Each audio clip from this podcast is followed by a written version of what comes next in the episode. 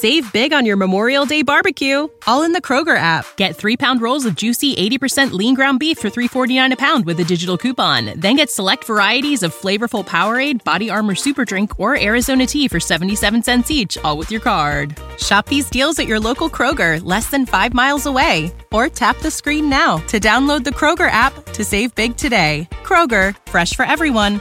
Prices and product availability subject to change. Restrictions apply. See site for details. I would like to tell you a story.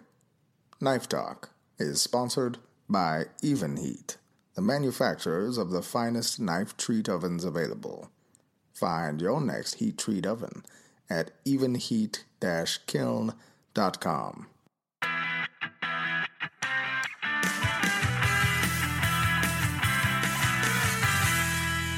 Welcome to Knife Talk, the podcast for anybody interested in knives, whether you're a maker, a collector, or you just have a thing about knives. Um, hosting is myself, Craig Lockwood of Chop Knives. We also have Jeff Fader of Fader Knives and Mareko Maumasi of Maumasi Fire Arts. So, what have we been up to, guys? What have you been up to, Mareko? Uh, this last week has been uh, a little adventurous, actually. I, so I went down to Arizona uh, to the Travis Wuertz Hammer In, and he had uh, two days of just smashing and information, and it's there, there, are a lot of really super talented makers there. We had Mike Quesenberry talking about uh, integral forging and blade grind, dagger grinding, actually, and handle sculpting. We had Mike Tyree uh, who's another maker from, Ariz- uh, from Arizona who is doing feather Damascus. We had Tom Ward of Tempest Craft here on his, or well, not here on Instagram, but on Instagram, Tempest Craft. Uh, he talked about forging. We had Will Brigham doing Mokume. We had uh, Vince Evans doing talking about sword. Just a ton of people, and not just the presenters. So not just super talented presenters, but also attendees. Uh, they've been doing this hammer, and I think it was actually started by Tim Hancock, uh, who is also another Arizona this uh, another Arizona knife maker, and back in '92, and wow. um, yeah, so they've been doing it for a while now, and so the people attending are also incredibly talented, full of information and knowledge, and it's it's it's awesome. I love hammer-ins, as I was talking about last week, and one of the things I forgot is is it it's also an opportunity. So not only to catch up with people that you already know and have connected with, but also to meet for the first time in person. Uh, some a lot of the folks that you've just been following on Instagram or interacting with through social media, but you've never actually physically met in real life um, as well as uh, just so many other just new people in general. Um, it's a, uh, it's a, it was really cool, and I got ton everybody, like almost everybody that I met said, "I love the podcast. I love what you guys are doing. So I think we're doing oh, something good here." Good but uh, it was, yeah, it was incredible. It was really incredible, and I think one of the things that really surprised me, which is kind of dumb in a way, is that you know, uh, just personally on my own Instagram, but along with we do on the podcast, especially answering questions, you know, the goal is to help people but and you know you get like little tags here occasionally or something like that. But you know, I, I don't really realize how helpful um, the stuff we're putting out is until literally everybody, like over hundred people at this hammer-in, walked up to me and said, "Thank you." on the podcast. What you share is incredible, and it's helped made a difference. So I had people who've won awards uh, from taking the advice uh, based off stuff we've shared, especially like the coffee stuff here on the podcast. It's it's really just to help like help people up their knife making game and make a huge uh, just just the difference in, in the actual final aesthetic. Uh, is helping people win awards, which is freaking wowzers, wowzers. Um, but yeah, it was a really great, really, really great event. I spent a lot of time hanging out with our Neil Kamimura, God, I love that guy. He's he's just a really, really genuine, awesome dude. He was there with a, production company called Recoil Magazine, uh, who generally has a magazine, but they also have a bunch of other kind of branches off of that. They're basically a media company, and so what he's doing around, he's been cruising around the country, documenting and meeting and talking with some of the best of the best in the knife making business. And so everybody that presented um, at that hammer in, uh, Neil pulled aside and did some interviews with. Um, but you know, it, it, it, there's a huge white space, I think, that uh, other media companies have kind of missed out on in documenting in this way and kind of telling the story of knife makers. And uh, with the advent of Forged in Fire, that's really helped bring it to the forefront of pop culture in a way. Um, but unfortunately, Forged in Fire doesn't do the greatest job in telling the story of the people actually on the show competing.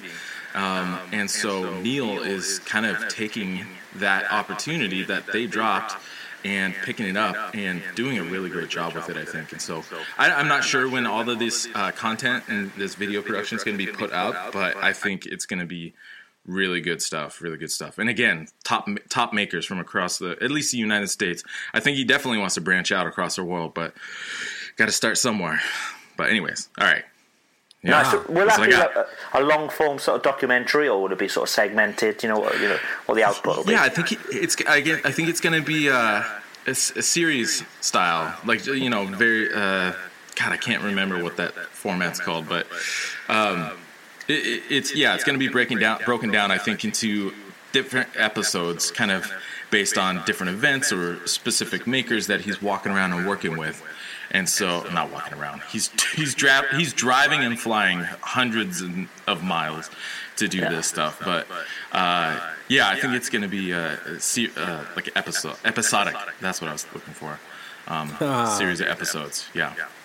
Sounds like a, sound like a good. It sounded like a good time it was an awesome time. And the food there was awesome. Neil and i actually did some street tacos. We want to do some local style stuff but you didn't necessarily like hawaiian style like do some loco moco or something like that or i don't know what poke but they don't really have uh, that in the middle of arizona. So we ended up doing uh, street tacos and you know it's pretty straightforward. We just did chuck sliced thin, salt, pepper, lime, some garlic, seared those off on the grill, chopped up, made a nice pico, and just dressed it up really simple. Some flour tortillas uh, and avo, and gobbled it down. It was really good. But there was tons of good food, a lot of great people, a lot of great information exchanged. I learned a lot for sure. Uh, I've already started implementing some of the stuff I've learned, and um, just in conversations, not even from the educators just in conversations with people. And again, if you ever have a chance to go to a hammer in, you got to take it because what's shared in exchange can really take you to the next level, make a big difference. How many were there? How many um, sort of visitors did they have? Yeah, so I, I don't know the exact numbers, but they were saying that it was bigger than last year's. And what I remember people saying about last year's, there was there were a total of I think 150 attendees. Uh, so I don't know if it's it was right there with it or far beyond it, but the, uh, the people running the show were like, "Yeah, this is way bigger. We might have to start."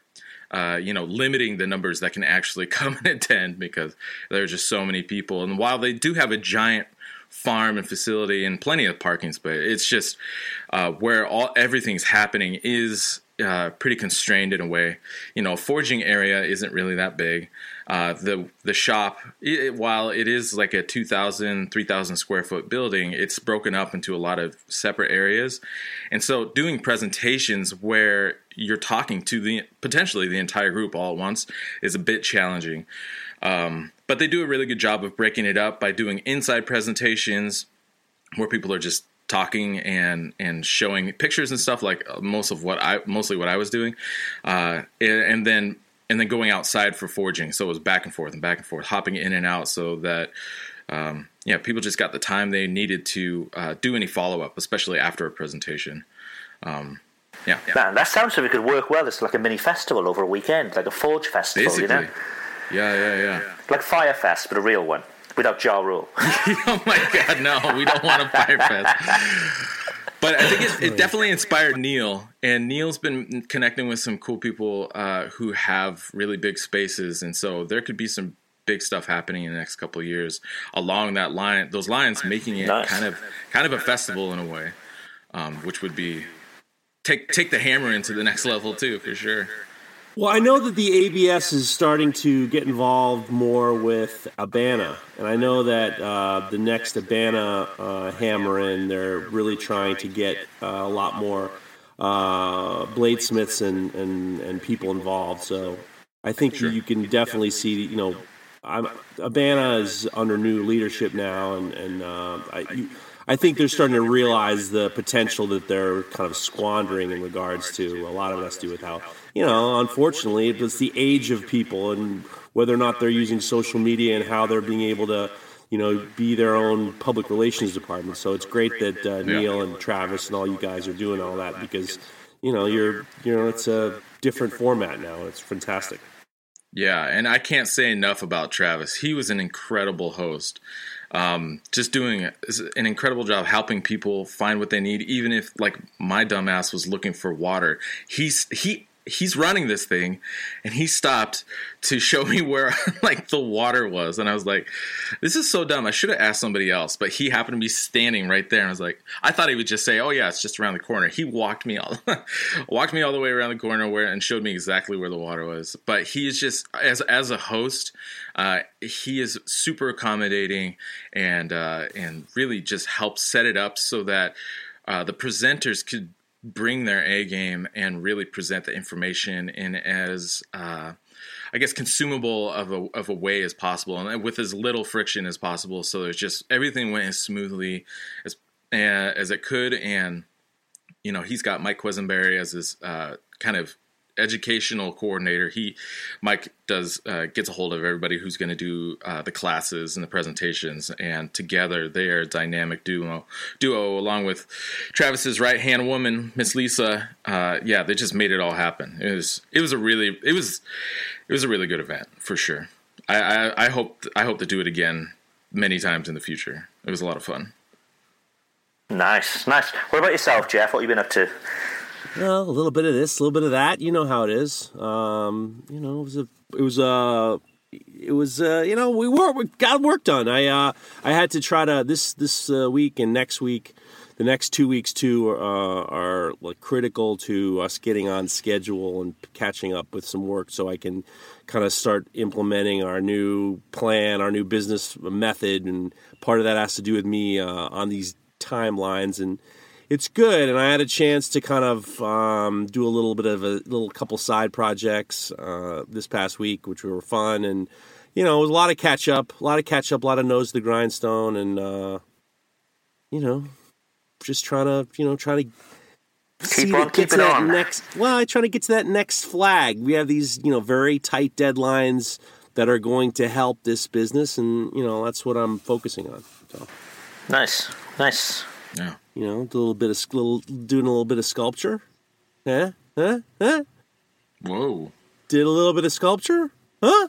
Oh yeah, yeah I did. I saw the fishing lure side. That was uh, awesome. Yeah, I it, has been something that's been on my mind for for you know. Look, I've been making giant lure sculptures for almost 20, 25 years, and it's always been something I've been trying to incorporate. And uh, you know, I, all this Saya talk. I I, I was uh, I I don't know. It was last weekend. I just like I just to cut some wood up and made it put a slapped a side together and I started to paint it like a, one of my fishing lure sculptures and that was fun and working talking to people about co- uh, coatings and I'm actually um, going to start to do full you know the Saya plus the handle I'm going to start painting the handle. I got some messages for some guys who I really respect who are saying, you got to do that. And I was pumped about that. And I've been researching coatings and stuff like that and talking to people about how I can preserve the, you know, make it uh, coverable. And I was looking into actually, you know, I don't know if you guys know bar toppers. It's like a epoxy that they put on tops of bars. Um, it's like you know you you pour it mm. on, and I was actually going to use some uh, lure techniques, lure making techniques. I was going to make a, you know, these when these guys make lures to use, they make these little rotisseries, and then they use epoxies. They spray on these epoxies, and then the rotisserie kind of does a slow centrifugal force that keeps the the runs from running, and it allows the it to, to it, it allows the, it allows it keeps away from runs and drips. And I was actually yeah. looking. I used to do that with some of my, my lures, and I'm going to start to do that now. And I'm looking at this bar topper, and and uh, my buddy Jonathan Porter, Doghouse Forge, who listens to the podcast, he uh, he was he told me because I was worried about. I was worried about uh, toxicity, and he was saying he found this one, this type of bar topper that is food safe. So I'm going to look into mm. that. I'm going to fool around with some other things, and you know, I'm planning on implementing more. Uh, you know, you know, be honest with you, set myself apart a little bit more. Uh, try to do stuff that's different than what everybody else is doing, and figuring out ways in which to blah blah blah. I love it. No, no, no. I love it. I think it's great. Yeah, it's good. I actually no, no, no. when it that rotisserie, that's something I, have played with a lot of different handle finishes, especially with the oil finishes. Uh, it, looks so nice in some spots and doesn't look great in others because of those those those drips running. And I was like, you know what I wish I had was something basically like a lathe or something I could clamp it in, and that rotisserie sounds like perfect because as it's just continuously, slowly rotating, it doesn't give those drops an opportunity to settle anywhere. It just keeps everything spread out. I think that's a really that's a cool move. I've never seen one of those, but I would love well, to. I, I when I was making when I was make when I was making lure sculpture, I started getting involved with Instagram, especially. This is now this is you know a number of years ago. I started getting involved with lure makers, and I would watch lure makers, and some of the best lure makers are in Europe and they're uh, you know fishing sure. in Europe is a different situation in the United yeah, States. So there's you get a, lot a bottle of, these, of wine in the morning. exactly. yeah. yeah. yeah. These guys. I mean, bass fishing in general, I think, is so is so huge, but they make their own lures, and the lure the bait is much bigger. So you got guys, like friends of mine, like Ronan Lures, and all these guys in Europe, and, and they make these rotisseries. And then the, what happens is, is it really it really helps. So I actually made a couple sculptures where the rotisseries were part of the sculpture. So I just really bought um, oh. some, you know, cheap electric rotisseries and then you can kind of adapt it to so you sure. can have so what i want to do is i want to do it so actually i'll tell you we're going to tell you going to tell you so if it, the best way to do it would the be secrets are coming out well, yeah, look, what do we what what do I got to do? What, secrets, no problem. I'm with you. So the, the the best way to do it would be because the whole problem is the way I make my knives and my handles is I put them together and I carve it at the or I sand it and finish it at the end. You know, but while it's on. So what I was thinking about doing was I was thinking about carving, uh, uh, sanding it, getting it all finished, and blah blah blah. But only, it would the easiest way to go would be for uh, do it as an integral knife, because then if you mm. if you make the the uh, if you make the pocket in the or the uh, if you uh, bed the tang, then yep. you finish it. You can slip it off. Then I could paint it. Then I could um, mount it to the uh, rotisserie through the pocket, through the through the right. bedded tang part. And then yeah. I'm not going to get any runs. And then when I take it off, all I have to do is bump the the the entryway for the bedded tang, and then I'm not fucking the finish up. Especially if it's yeah. a hard if it's a hard finish like that bar topper finish, which I'm hoping for. So that's yeah, the, the idea. That's the idea because the scales. It's too. I've I actually did back in the day. I did do uh, scales uh, knife scales and I painted it on the knife, and it was such a production, and I just didn't think it looked great. But if you can separate it out, if you can separate the handle out, and the last thing you're doing sure. is just epoxying it on without having to touch it again, you know, you do let what you would refer to as that, you know, whatever the uh, the museum finish or that uh, you know that finish yep. where the where That's just what all, I was just about to say. That, so I mean, that's give you that buffer zone. Yeah, that would be the only real way. That would be sick, the only real way that it would look because you know you don't want drips. You don't want you don't want. I don't want to have to touch it again. So that's the right. game plan. So I told you my game plan. I haven't even done one yet.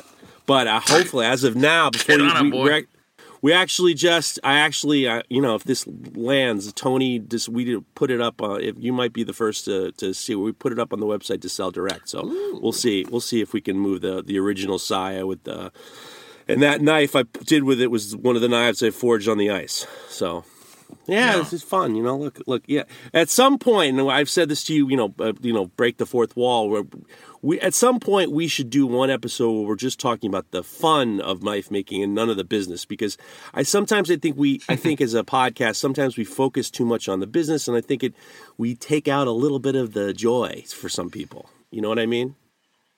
Yeah, yeah, for sure. We've got some joy coming you, up Craigie? in the show. We've got some joy coming up later. Um, me this week. So I'm getting ready for quite a big order. So I had a, an order for two dozen um, table knives. Um, so I'm out of the country at the moment. I'm in the UK. Um, I return on the 1st of April, so it's just been a case of getting all the materials ready, getting them all ordered. So when I arrive back on the 1st, everything's there, ready to start. So the steel's Yeah. ordered, the, uh, the the wooden material, the handle materials are ordered, the G10, all that kind of stuff. It'll all be waiting for me. So I'm looking forward to that. Um, I've got next week. I've got the um, axe making course with Alex Pole in in, Oh, that's gonna in great. Bath. So looking forward to that. That's that black. I was wondering when that if you had already done that blacksmithing course or not, and that's that's this coming up, right?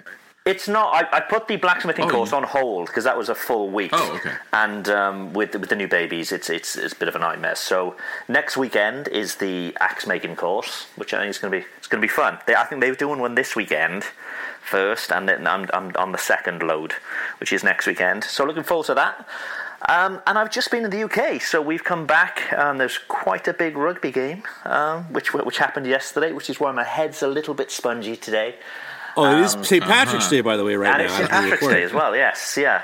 But yeah, um, yeah yesterday was um, a big, uh, a big, big day um, here in Wales um, for the rugby, and uh, we can talk about that a bit later. But um, yeah, so we're just getting all my ducks in a row, ready for this big order, which which will start on the first of April. It's probably going to take two months, just solid work on just this one order. Um, so it's exciting. Yeah, it's all good, all good. That's I love awesome. it. So after you take this axe course, you're gonna properly be chop knives because you're gonna be making these axes. You're gonna be doing these kitchen axes. Have you seen people doing those? Ugh, Terrible. get out of my life. Get out of my Is life. that, Terrible. is that Get another outta fad here. that nobody's into? Nobody's into axe. it. No, I don't, I don't think it's needed. The chop of celery. No. Just Right, to, right. just to let you know that uh, Alex's style of axes are beautiful because they're not they're not they're I, I don't know if it's would- be considered a bearded axe, but it, the top of the the top the ones I've seen of his his camp knives his camp axes are really really beautiful and they're just they looks he does a progression of how he forges them. It just you're gonna have a great time. I he does a he's a is a really gonna be a great blacksmithing class. He spent a lot of time at Gränsfors Bruks as well. We're working with them and their axes, um, so he's, he's learned from the best, you know. So yeah, it's going to be exciting. It's going to be exciting. Ax- Axes are a great way to learn how to move material. That's a, that's probably the most challenging part about blade smithing is understanding how to move the material. And anybody ever asks me, I always tell them to take a blacksmithing course. But axe smithing, forging axes is even more challenging, especially if they have a beard, because then you have to pull that material down, and you figure that out. You'll never have problems at the heel. But yeah, I, I'm excited for you. I actually wish Yeah. I could take this class. it's going to be cool. And I got a feeling if it's an introductory class, I don't think you're going to be forge welding a bit in. I think it's going to be straight forging the axe, and the axe is the tool steel. Yeah, yeah. I've seen the billets that they're using because they put up a picture for. They've got all the billets ready for this weekend's class, um, and they're just these big fat billets. Basically, it's gonna be it's gonna be good. Talking about axes, did you see Sunset's axe that he auctioned off this week with the demand? That was Yeah. somebody was got a somebody got a bargain on that one. That was that axe. Yeah. That axe was uh, awesome because he actually uh, one of our uh, Joshua Prince gave him the Damascus bit. Or gave him a piece of Damascus, and, and Sonny made a use, and he, Sunset made a uh, an axe with the uh, with the bit from uh, Josh. So it was a great little axe. It was an awesome axe. I, I it's really cool. I wish I had something to cut. I, I I'd get an axe if I had something to chop. I don't have anything to chop. You need to do. You need to go camping more. Is what you got to do. I, then you need. I'm tired of you know camping to me anymore. I, camping to me is so it's so over right now. I we used to go camping all the time, and it's like it's always the packing up and the you put it together and it looks great, and then the worst is when you're all you're trying to get everything out and trying to pack it all. Ugh, gross. I I, Yeah, I love did- it. It's did your fun. parents- Did the Did your parents do it for them or for you guys? my parents maybe, never took me. Maybe you got to do it for. Oh, you My parents never, okay, never never took. I take my go camping with my, my my wife and daughter. We go used to go camping a lot, at least I once see. a summer, and we liked it. But it's just like we now all of a sudden it's just like all right, we got it. There's a lot going on. Ah, it's just like none of us are interested anymore. You know, it's just like all right, well, you know, beautiful. Then let's just put up a tent. It's fine. Nice. But then when you're pulling it all together, oh, and and really, if you're going on a camping trip for two days, you're really going to bring an axe?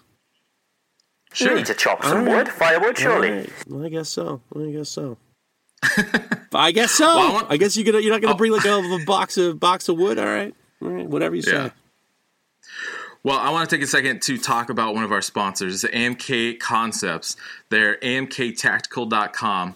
And uh, they are offering our listeners a 10% discount right now. It's all caps AMK10. And if you go to the website, whatever you, you can get a full on grinder. Right now, they actually have the AMK77, which is a single speed grinder. And uh, they got it on there for $13.99.99. So an additional 10% off is definitely going to be getting a hell of a grinder uh, to you for a pretty inexpensive price. And that comes with the 12 inch serrated wheel and uh, flat platen slash uh, slack belt platen uh, that is all on one rotating arm, tooling arm. So there's no switching out tool arm, tool arms. You just unlock a couple things, spin it around, and, and lock it back in, and you're ready to go again. Um, you know they're a family owned business they're they've been really helpful they've been great supporters of the podcast and uh, they they do a lot more they have uh, small wheel attachment arms they got all kinds of stuff so it, the the the code will get you 10% off basically anything uh, that you want to get from them. Uh, they also make little sharpening grinders. Uh, yeah it's they're just really great guys um, and with a cool business and um, yeah, so go and give them, show them some love.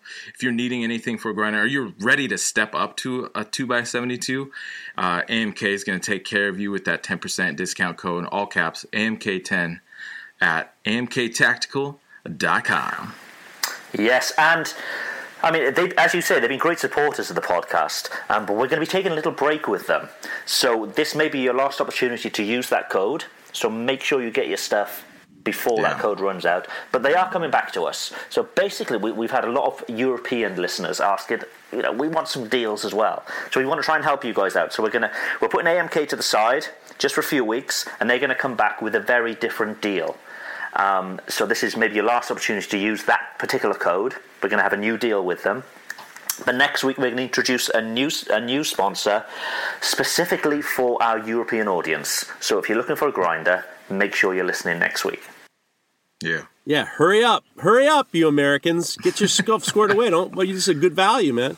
Very good value. Hey, man, can I ask you a question? Hey man, can I ask you a question? We've had so many questions again, so many questions. Um, we're going to start with one particular question just because up until now we've been very, very family friendly in this episode. But I think once this is done, all bets are off. We go back to usual. So let's start off with the first question, and this comes from one of our, one of our listeners, Coty Zhao, on Instagram. It's actually his daughter. The question is How do you start a knife business? Me and my BFF Naomi, um, we have a business called Groovy Girls, and we're wondering um, how to start a knife business. Um, so we are selling a bunch of other stuff, including rainbow loom bracelets and charms, and Naomi's never made a knife before. I've made one knife in my whole life, um, and I've sort of helped Dad with um, a knife that he made once, the first knife that he made. So, I'm just wondering. So, her and a best, her and a BFF Naomi, they already have a business called Groovy Girls, um, and apparently they make rainbow bracelets and charms um, but they want to start making knives, and she's already made her first knife with her dad. So they're asking how to start a knife business. And what I'd say is help your dad out as much as possible and make yeah. sure he pays you. Make sure he pays you. So if you're sweeping his floors, make sure he pays you.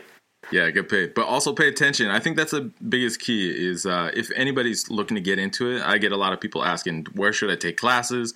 Who's taking apprentice apprentices and stuff?" And I'm like, I don't know who's who's open to that. that that's the hard part. Is uh, getting classes is actually easy. Uh, you just got to be able to afford them basically but if you're looking for somebody to apprentice with if you can even get in and just start sweeping their floors that is a huge opportunity to be right there basically kind of over their shoulder while they're doing work especially if you are um, uh, if you're able to connect with somebody who is hot, super high level, uh, if you're able to get a hold of Jeff and be his next Carl, I mean, you got to pay attention because Jeff is Jeff's a mover and a shaker, and he's All got some big things right, going all on. right, all so right, all right. I'm Carl's just saying, coming back, like- by the no, way. seriously. Oh, Mr. Childs, I can't Carl's wait to hear back. about it. He's coming back in a couple Uh, weeks. Yeah. No, but seriously, I you know, I think I think it's underestimated kind of the whole idea of kind of a, like traditional apprentice apprenticeship uh, getting in and doing things for people at little uh, compensation to possibly almost no compensation. It's not because people are cheapskates. I mean, think about it. A lot of folks go straight, at least in the United States, go straight into college after high school, and they're dropping upwards of like $150,000 on education that they're eventually going to have to turn around and pay back. What if you could save that money and go work for free and get in with a job or with a guy like Jeff Fader who can teach you skills Oh my God! Don't go to Jeff become Fader. the next big thing. Don't go to Jeff. Everybody Fader. go to Don't- Jeff stop- Fader. His email is jeff at faderknives.com. Uh, Hit him up. He, he right. needs your I- help. You had that pretty. Had that pretty. You had that at the tip of your tongue right there. But look, you and your, your BFF Naomi, you're obviously makers. You're making stuff already, so you've obviously Yeah. got that in you. So uh, just just keep on making stuff, enjoy it, and as Mareko said, you know, uh, look at maybe different avenues. So let's take for example Alec Steele. He left school at his earliest opportunity. Um, and he just made stuff, and and he's very very successful. So just keep on making and keep on enjoying it, and you'll go a long way. And Yeah. the bracelet business is probably a better uh, materials to labor uh, ratio than knife making. Maybe you should stick with the bracelet business because now maybe I want to go into the. How do I get in the bracelet business? Because I would imagine your labor is much smaller, your your materials are smaller. Uh, maybe I should do that. Yeah, Fader you're worried about getting edged out by Naomi and her BFF and her Uh, look, bracelet. look, I want to. I'd knives, rather. bro. I would rather apprentice or with with them. I'll learn more from them. They know that. Look, the bracelet business might be better than knife business. So expect an email from Jeff at jefffader.com. Yeah, I'm ready. I'm ready. I'm ready to be adorned, adorned and bedazzled. Let's do it. Our next question is from Will Freeman Knives. For the next, hey man, can I ask you a question? I want to hear y'all's opinion on the age old question of whether better tools make you a better maker or if it's all about skill. What do you guys think? They can certainly make you more productive.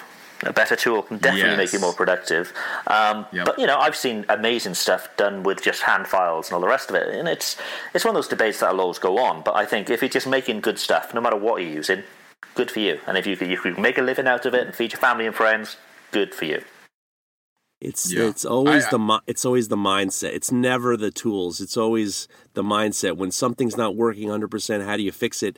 I I you know, it's I like tools and I like buying tools, but I've always been, you know, that's the blacksmith's mindset too. If you don't have the if you don't have the tongs, you don't have the tool, you make it yourself.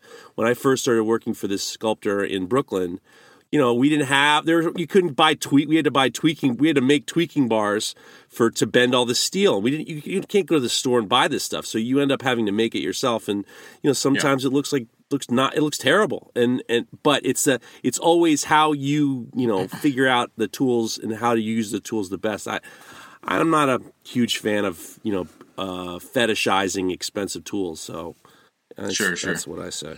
Yeah, I agree. I, I agree with both with what you guys have said already. I, I think it better tools will help streamline and help you get more consistent results and help maybe make it the job a little bit easier. But I think ultimately what's important is what skills do you have um, and what can you make happen with what you got. I, I joke that I'm unofficially sponsored by Harbor Freight because I've never dropped a ton of money on anything. I built my own grinder. I have a bunch of hand-me-down tools, and th- I think the biggest, most expensive thing I've I purchased was a hydraulic press.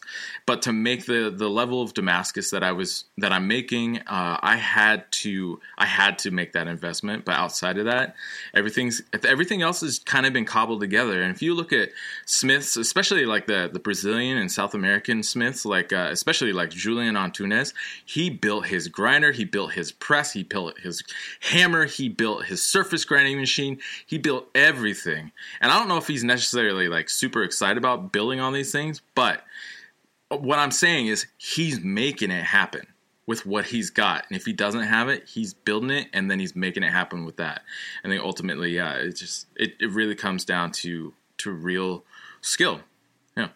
And you look at guys like Aaron Gough and Michael Trolsky, they do videos about how you can make really nice knives with very minimal tools. You know, they they're Right. you know, with the, just a Oh, file absolutely. and you know, so it's always like it's always the person. It's never you know, and then but you know, the nice nice tools make you more efficient, and more efficient makes it better sometimes. Yeah. All right.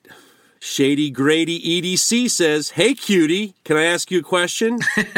Remember from the last episode, if you say, Hey cutie, well, you're pretty much guaranteed to be uh, questions to be asked. So, Hey cutie, can I ask you a question? I'm going to start making my first stainless Damascus chef's knife.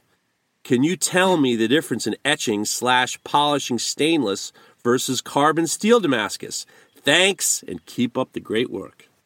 That's all you, homie. That's all you, homie. Yeah, oh, yeah, that's all you, homie. We, I don't know. we- Maybe we're you guys have worked with out, Damasteel or tapping up. something like that. Yeah, uh, with my experience with Damasteel, it's pretty similar. Obviously, when it comes to hand sanding the blade versus carbon steel, the the stainless steel is Damascus is way more wear resistant. So you gotta put a little bit more elbow grease into getting that finished out so it's ready. Uh, but otherwise, it's it's almost the same. Um, I think uh, who is it? Todd Beggs, who's a custom knife maker. I can't remember where he's at. I think he's in Las Vegas or Nevada or somewhere right now. But Todd Todd Beggs is kind of the one of the one of the personalities of of Damasteel represent he's a representative of Damasteel in the United States and he has a really great video uh, of etching and then pulling out the contrast on some of the steel that he's made uh, his knives from. And so what he's etching in for depth is a warm muriatic. Um, you, if you're doing this, you definitely want to make sure you have proper protection on your hands. Uh, wear a face shield because if that accidentally splashes in your face, that's not going to be a good day. We're going to have another one of those. Uh, I, I, will. Ne- I'll never do that again. But uh, you also want it to be ventilated because as that muriatic warms up, it will start off gassing and you don't want that in your lungs either. So, well ventilated, proper protection, uh, warm muriatic will help get a good depth etch. And then it, also in that video, he goes into using then ferric, uh, a 50 50 mixture of ferric and vinegar. Um, and ferric chloride is actually a muriatic based uh, acid. Um, but, anyways, ferric chloride and vinegar for contrast. And again, I think he's warming it, and both don't actually really take too long. I think it's only about five to ten minutes each. Um, but go pull up that video, Todd Beggs, uh, Damasteel etching. I, th- I think it's also on Damasteel's YouTube page. But uh, it- it's it's just a it, that's a that's the best resource I've come across. I've have again I have very limited experience. It is with Damasteel, and those his process is basically what I've used uh, for bringing it out. Unfortunately, I've actually seen a lot of questions recently. Uh, people asking if co- the coffee process works for stainless, and unfortunately, it does not because stainless does a really good job of maintaining its stainless status in coffee, and nothing happens, um, if not very, very, very, very, very, very little. So don't waste your time trying to do the coffee etch uh, with stainless. It ain't happening. There you go. That's what I got. Nice job. We've got one from, it's very apt this, because today's St. Patrick's Day as we're, as we're recording, from Shamrock Knives. And he says, to be sure, to be sure, do you hand sand stainless pre or post heat treat? He's been doing it pre and then just polishing the blade after. He says, this the best way. I've never done that, and that, I suppose that makes sense because it's going to be a lot softer and you're going to get through your, your sanding much quicker. Um, but I generally do it post heat treat. Um, what about you guys? if that's your I, I actually did that once a long time ago because I, I thought it's it's all based if that's your final thickness if that's your final Yeah. thickness then that's your final thickness so uh, I, um I don't do that uh, because I, I want to try to I'm trying to go for far more well you know he, this guy might be doing not chef knives he might be doing you know when you're doing those uh, hunting knives and EDC knives you have a little you don't need as much the the geometry isn't as important as uh, as like a chef's knife or something like that. So you know, look, if if that's your final thickness, that's your final thickness. Go ahead. It's definitely softer. That's why I, I try to take a little bit of material off the stainless before I heat treat because it's just a little bit less material I have to take off later. Let's take it easy on those EDCs and hunting knives. It's not that the I'm just giving you a hard time, Jeff.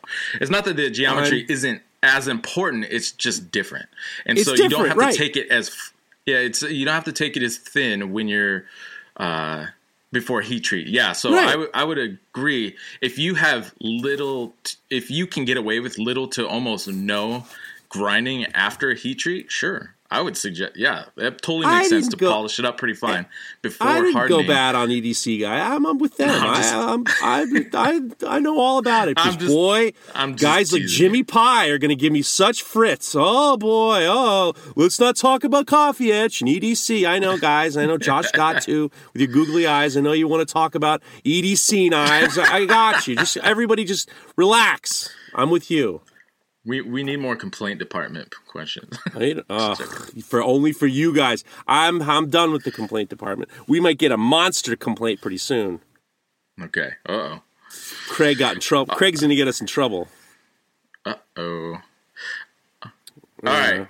James Mayo. The next one's from James Mayo Knives. He says, "How do you not underprice your knives?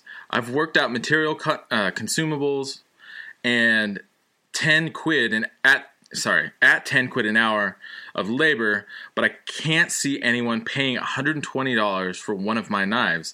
Oh, sorry, uh, 120 pounds. Uh, is is 60 pounds unreasonable? And I think no. 60 pounds is not unreasonable. Uh, No, I don't. Th- sorry, yeah, I didn't follow. Yeah, it's not unreasonable. I think. I I think it's. I mean, it depends on the style of knife. It's, I think sixty pounds is, is probably about 80 85 dollars, um, Yeah, and that's, that's not so unreasonable. So something made by hand. If somebody's, you know, that, that that's not No, but- unreasonable at all.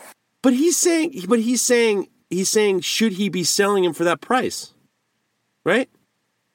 That's what. How do yeah, you I mean, not that's how I underprice took your it. So that's why I say it's unreasonable. He should be asking for more for his work. I, I think people forget that we're we're performing skilled labor. It's skilled labor, and you don't hire a finish carpenter for ten dollars an hour uh, to do work on your house. You don't hire uh, an electrician or a plumber or an auto mechanic for ten dollars an hour. This is skilled labor. Well, but it's the the final product is oh, look, you know, look, Yeah. it's it's. I think you're- it's I. I have nothing to say. This guy's got to like, you know, if you if if you're Skilled worried about artistry. I don't even know. I'm not going to talk about it. So I, I, I, if you want to sell your knives for sixty dollars now for sixty bucks, so sell your bucks for sixty bucks. I, you know, don't. Why are you asking me? Well, but then you start getting to the conversation about are, are are they diluting the value of other people's knives No, by by valuing their work so low? no, because the person who thinks, well, I'm getting it. I, I can go to I can go to uh, James Mayo and get a, a 80, 80 pound knife. Why is yours so expensive? Those aren't your customers anyway. You know, our customers are going to us because they That's want true. our knives. So, like, if if James Mayo wants to sell a you know eighty pound knife, God bless you. I, I think I think the issue with this is maybe James is maybe just getting into knife making, um, and he's saying you know he adds everything up, it comes to about 120 pounds, but he can't sell them for that because he's new. He's got he's got nothing out there to show people. So he's saying is is 60 pounds unreasonable? And There's I think no guild. There's no guild telling him you got to ch- turn change your prices. Yeah, yeah, and I think you know if if you can sell your first knife for sixty, great. You know, then put more time in the next one and sell that one for one twenty and build it that way. But yeah, it's going to be Yeah. difficult selling your first your first knife and take what you can. You know, there's there's there's nobody telling you that you can't. And I apologize, James. I came across a little salty at you, and that's not my intention. I am 100% with you. I'll buy one of your 80 pound knives. Ah, I don't think I will. Yeah, James. I si- oh, no, 60 pounds. You said 60 pounds. I'm taking you down to 60 pounds. I'm not buying. James, I'm not buying your knife. I'm sorry. I'm a little bit tired. I don't know what I'm saying. Let's go. You read the next one, Jeff. This is Oh, your boy. God. This is, This is your man. Oh, my God. Can we start cursing now? Yes. Uh, this is fucking Dave Damascus, Dave, DK Forge Works. DK Forge Works, Damascus Dave, Dave Cardilla, my homie asks, What's Jeff's problem with pineapple bacon pizza? And just, you know, the whole fucking Big Mac uh, uh, uh, Whopper uh, episode was uh, that turned into a, quite a thing. Congratulations, Whopper, you won. and, and far as the knife making community goes, uh, Big Macs can you know got the shank, and that's fine. Now, now Dave seems to want to talk about food, so Dave wants to know why I don't like pineapple bacon pizza, and I have I have no interest in um, you know more food debates because it's like all right i get it but pineapple for sure and you know, i say that now i'm going to blast him pineapple is not for pizza period Mm, end of story I disagree. I disagree too. oh my god why are you guys doing this to me you guys like It's my pineapple in your favorite pizza pie, bro. It's my favorite. no it's not you're now you're kidding No, When it's, I'm when not it's bullshitting. hot, and then you Anytime I get a into chance. ju- sweet juices come out when it's hot. Oh, they're great. Yeah. I love pineapple Yeah, on the this pizza. is this is a bit. You guys are. This is a bit. You, there's just no way. You know what I- you there's know what no I like way. doing there's no is- way you guys like pineapple pizza. Absolutely. I chop up. I actually chop up some cilantro and sprinkle that over the top as well, so it adds a little bit of that earthy, herbaceous deliciousness. Wait a to second. pineapple Wait a second. I I'm not going to lose my mind like I lost my mind the last time. And and and and your This is no taste and your bullshit, bro. opinion, I respect your opinion. I respect your taste. But do you use canned pineapple or fresh pineapple? Canned. Fresh Oh. if I can get it. All right, guys. This is look. Here's the thing about pizza. Go eat whatever, whatever the hell you want. I, I, I- I don't know. I'm not gonna. I'm, this is can't. I can't go on with this. Um, you know how many people sending me messages? Oh, I'm a Big Mac man too. I'm so glad you like Big Macs. Look, if you like a pineapple pizza, enjoy it. But you're wrong. It's this is, pizza is supposed to listen. This is why pizza is great.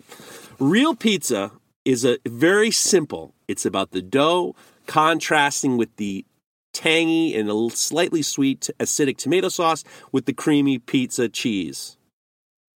You throw it in the you throw it in the pineapple, and uh, and it's now it's an abomination. I don't even know how that Oh my even God. started. That started in Canada. You know, it wasn't even from Hawaii, by just to let you know. So you're not doing any. You're not doing yourself any cultural service, Mareko. This is not from. This is not from Samoa. This is from Well, Canada. I'll tell you what. If I can do that, I'll, I'll put some Kahlua pork and some pineapple on my pizza.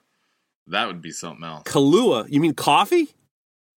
No, Kahlua, that's what it's called. Kahlua pork, the the slow cooked pork in the ground. That's what it's called.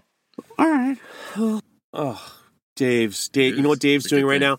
Dave is listening to this. Just to let you know what Dave. Dave's a good guy. He's a member of Modern Forge, but he texts me while he's listening. It's like he needs he needs direct. He seems to need direct conversation with me while he's listening to the podcast. I'm going to tell you this, Dave. Don't text me about this goddamn pizza, okay? I'm not interested. You're wrong, and you'll never have pizza in my shop with pineapple on it. Sorry. If you if you either agree or disagree with Jeff, please send no. your emails to oh, Jeff. Oh no! oh no! You got a good bit sorry, now. Tony. I love you, brother. I'm sorry. I'm with you. Fine. You know what?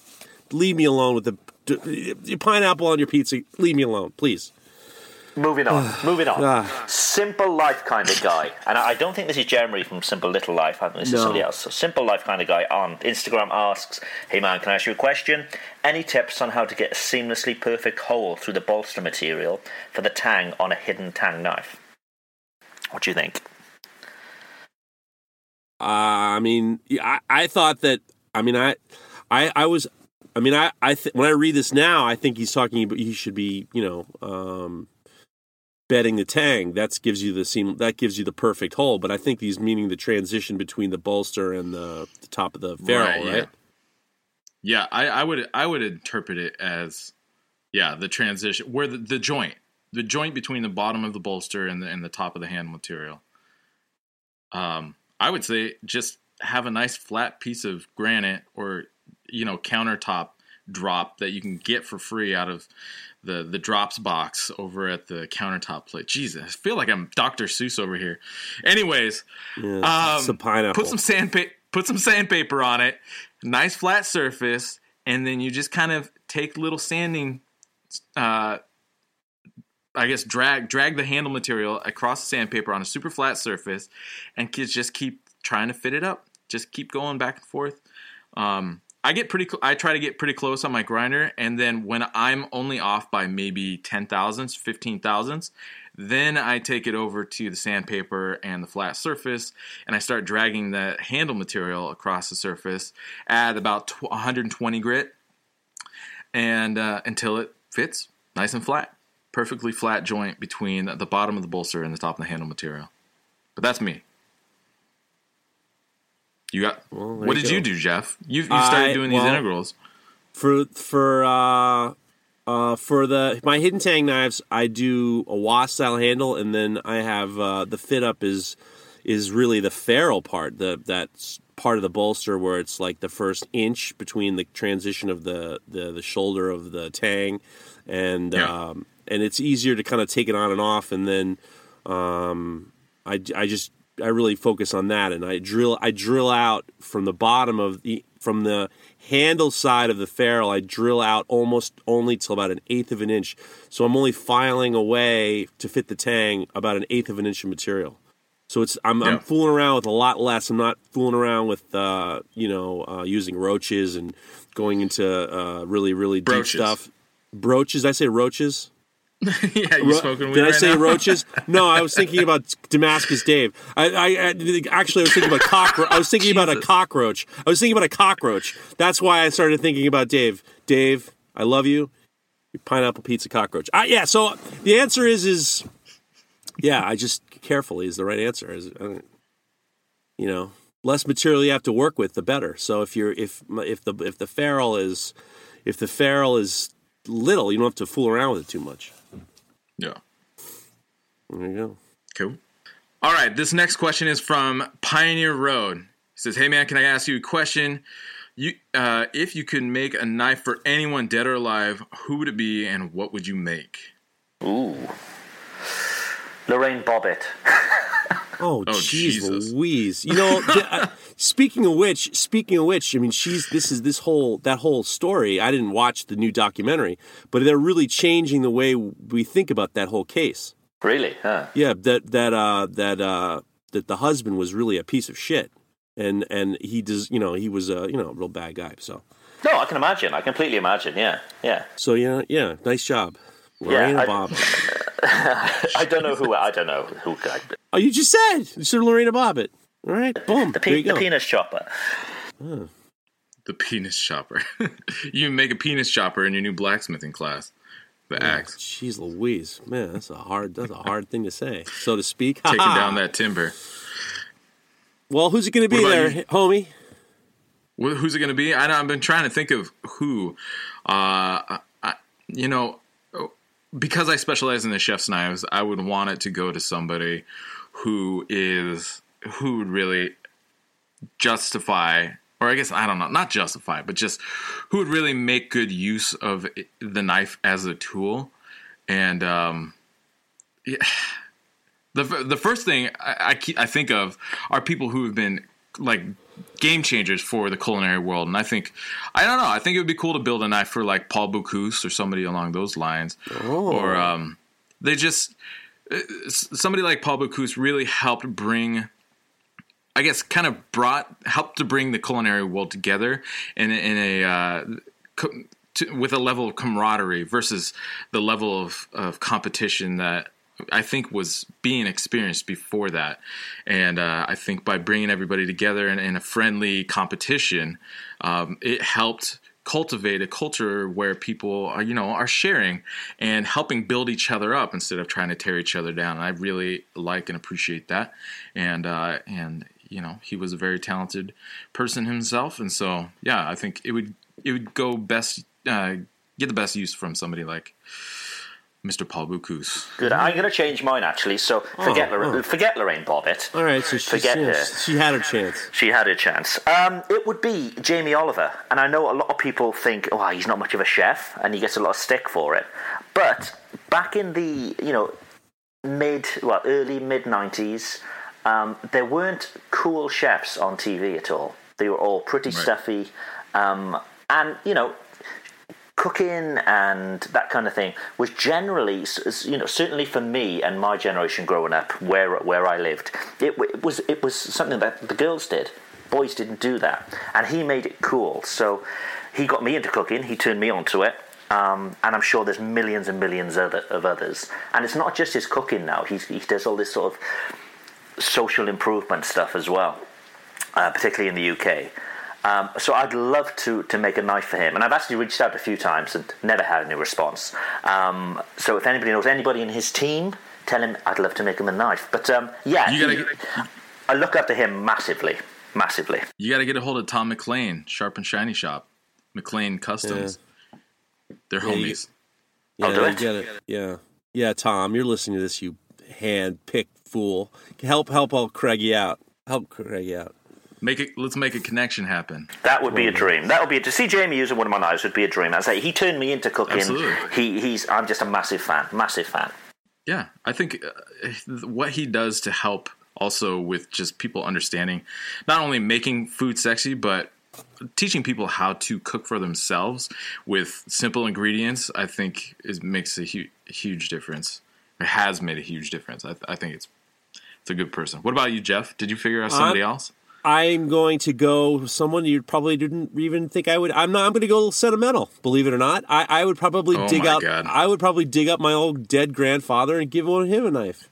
Zombie oh, grandpa. I want. My grandfather was a really. He was a good. He was a really good cook. He liked to cook a lot. He was very into cooking for the family. He used to do these very. Mm. Uh, very elaborate meals. He would always, when he would go on hunting trips, he would bring a huge thing. He inspired me in terms of cooking. He used to do paella a lot. He was really had a lot of. Uh, he was he was the first man b- besides my father who was really he showed a, a, degree of cooking that was that wasn't women cooking. He was very into cooking. And he liked chef knives and he liked to do that stupid thing where he takes the steel and he sh- swings it back and forth you know. And it would have been nice to it would have been nice to make a knife for him and have him use it. I think he would have been you know proud. And there you go. Grandpa dig him up. Give him the knife put him back in the ground. How you like that? I give him the knife and then put him back in the ground all right, this next one comes from Black Lab Customs. He says, "Hey man, can I ask you a question? How do you handle potential customers that say, "Yeah, I definitely want a knife," but then you never hear from them again?" I've had it uh, had it happen multiple times for knives and other projects. So, how do you deal with people uh, starting the conversation but not following through? You deal. There's no, look, yeah. you know, the funny thing is, I was talking to my business partner Tony, and he said to me, he's like, you know, the most annoying thing is, you know, two out of three people are, you know, they don't, they don't respond. You know, so it's it's it's. it's I, I, told him, I said, you know, it's funny you say that because our listeners tell us that it happens all the time, and he was surprised. No, these, these people are people are crazy. They they window shop and they talk a big game, and then they they leave. You know, and yeah. FYI, whoever is responding to your, you know, they put a request in your website and then they write to you on your DM saying, "Hey man, I filled out a request. I filled out a request. I don't hear from you. I don't hear from you. I don't hear from you. I don't hear from you." I get guys four or five times, and I have to write back. Tony says to me, "Those guys, hundred percent, will never buy one of your knives." So if no. anyone responding, anyone going to your website and they're they're interested in buying a knife, and then they hound you on DMs, they slip in your DMs hounding you, they're a hundred percent they won't buy a knife. A hundred percent. Sure. You got to take yeah, it. I, uh, you got to deal. You just got to deal. Yeah, you got to just deal. I I try not. I think it's usually the sticker shock on my end for people, and so I start the conversation out like we talked about last week uh, or the week prior, just trying to get. I, I have uh, a, instead of me having to type it up every time, which uh, helps make the whole process a little bit easier on my end. I have kind of a, a, a blanket questionnaire for people to fill out, and once they get that information back, it helps me give get a better idea of what they're looking for.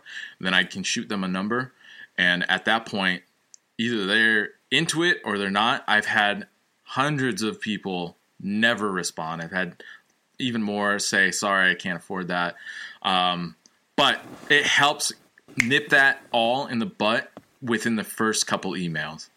And I, I'd ra- you know if they you know if they if they're gonna do that, I want to figure that out sooner than Right. later. It's it's uh, the the guys here at the shop. I feel it- it's really unfortunate. They they spend a lot of time talking with people, trying to because especially when they're doing the larger sword projects, like you really have to get as much information as possible the sizes, all the different kind of ornamentation you want. They draw out different designs and they work with the people. And then after sometimes a couple months of con conversing and email exchanges and drawing like multiple drawings, they'll finally get a number to them and the person's like, "Oh, I can't do that." I was thinking like a couple hundred dollars and like, "No." And You got to figure that out sooner than later before you do all of that because that's that's mental time. Even if you're not in the shop or doing anything physically that's your brains thinking about it when you could be thinking about other more important things. And i think that's something to really take into consideration um, yeah. Templated emails, templated emails are going to save you a lot of yeah, heartache. that's what i was heartache. looking for yeah Heart, a lot of heartache. Set that expectation as well. So I've actually got quite a high conversion rate of people sort of coming to the site and buying. Um, I Nice. probably get a lot less visitors than most though. Um, but what I think what really helps, I've always got knives available for like stock knives available for sale. So people can go on there, even if they want a custom knife, they can sort of see the pricing. They can sort of they'll know roughly what that pricing will be for something custom. Um, so there's an expectation there already, as opposed to just you know putting a finger up in the air and guessing. They got a rough idea what that price will be. Um, so that's one way by by just having stock knives, so people can see see your pricing. Because I think most of the time it probably is coming down to pricing. You know, people people Yeah. don't know what it would Yeah. cost, and when you hit them with that cost, it's like ah, geez, you know, I wasn't expecting that. Um, but you know, it's always going to happen anyway. Um, but if you can set that expectation early, um, it'll stop you, you know, chasing your tail and doing a lot more work. All right. The next one comes from Albadi Alci Alcied. Alcide. Hey, cutie, can I ask you a question? Why do you think people use sh- uh, people are sharing more and more their ways of making stuff in our time versus 50 to 100 years ago when everything was like a secret and nobody wanted to share these secrets of making knives and stuff in general? Do you guys have any secrets? And follow up question: Do you have any secret knife making things that you don't share with others? Uh, thanks for a great podcast. So is he? He's saying why are people being very uh, sharing of, of their information now as opposed to you know look, it was 15 years ago. People I knew people 15 years ago yeah would tell you shit. years ago We've got the tools now. We've got the tools, and we've got these huge egos Yeah. where we want people to like what we do. Um, where- and that's down to social media. That never happened in the past. That's something that we, we, we all have an ego to stroke. Um, but, you know, as well as that, people do want to share how they do things and they want, you know, others to know. And I wouldn't say, you know, it's not about teaching others. It's just about, you know, sharing their own techniques, that kind of thing. Um, but yeah, it's basically down to we've got the tools now. They didn't have the tools, you know, 15, 20 years ago. But it's also the Well, I- confidence. okay It's also the confidence of of knowing that you're not you're not you're not worried about someone taking money out of your pocket. That's why a lot of people do it. I remember being in a, in a welding shop, and we knew a welder who, when he would go on vacation, they'd freak out because he refused to teach any of his guys or the guys lower them how to do his job. And we'd always wonder why that was, and it was because for job security. If he teaches somebody else how to do his job, then he's not as valuable. And and there there are old school guys like that. And when I was uh you know working with a blacksmith at a blacksmith shop, there were a lot of guys who wouldn't tell their tricks, and it was because of the the, the this worry of uh, losing money. This is also one of the reasons why um, blacksmithing is this dying art because it just went away. Were, there's no innovation, and there wasn't passing along information. And you know now you're starting seeing more people who are willing to give that information, and because they're like, look, I don't want this to go away. You know, let's just let's just make sure this doesn't go away. Yeah, I would say I would agree with Craig about uh, social media being a, a big contributor.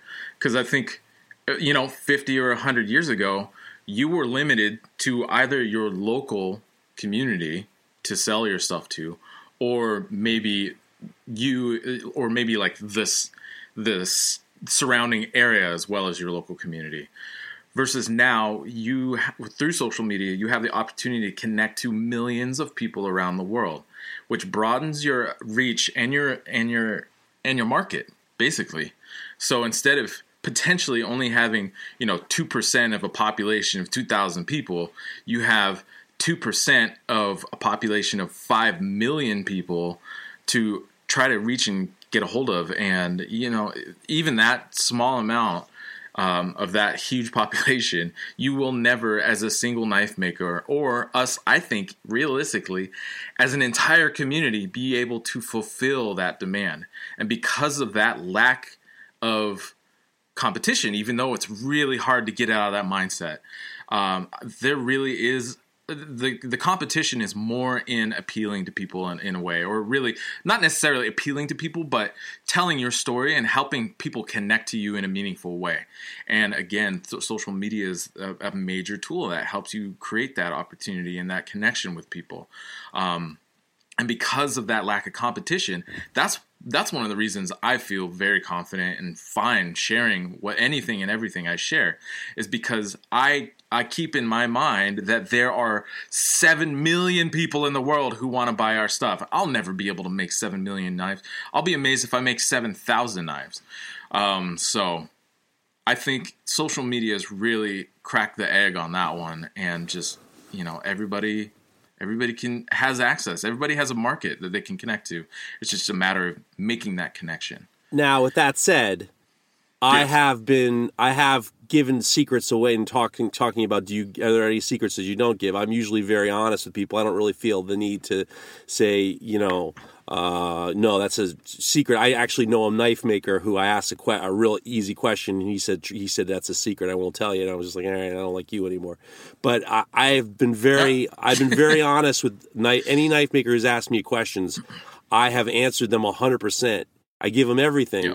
to the point where, not too long later, they're making my knives. You know, I I, I got to the yeah. point where it's like well, listen, if I'm not innovative enough to, to this is one of the reasons why I'm doing the lures, trying to do the lures is I'm trying to break away. I, I get a little bit blue it. when people start making my knives and or making my oyster knives or or doing something that's I mean it's happened. And you know Mareko sends me when he sees something that looks exactly like mine he sends it to me. I'm so it's your like frustration. Sorry bro no, it's fine, but but at the same time, it's like you know that's what do you get if you somebody asks me my my uh, asks for help, I give them help, yeah. and then they start taking my help and making my knives, then that's then I shouldn't have given the help, and I'll, I won't stop, and I'm just gonna mumble, I'll mumble behind your back. What are you gonna do? And I got to be more yeah. innovative. That's all. Right. Well, and it, when it comes to secrets, I, I agree. I, I still have plenty I have never shared, and I I have actually a lot of stuff that people have shared with me. I I will never share anything that anybody's uh, told me in confidence and asked me specifically not to share. Oh um, yeah. But when it comes to my own stuff, that's what all the stuff that I share is my approach to to making. Um, obviously, there's inspiration from all over, but um, I, I think I think to Jeff's point, I, I actually had a really good conversation with Steve Schwarzer about a month and a half or two months ago, and I was talking about people getting uppity about uh, somebody stealing their style or somebody's uh, copying this, that, or the other thing. And the reality is, as Jeff was saying, you know, if you can't innovate, if if that's all you got, those are the people who really keep right. the secrets to their chest, is because they got nothing else. They have well, no direction outside of that to go.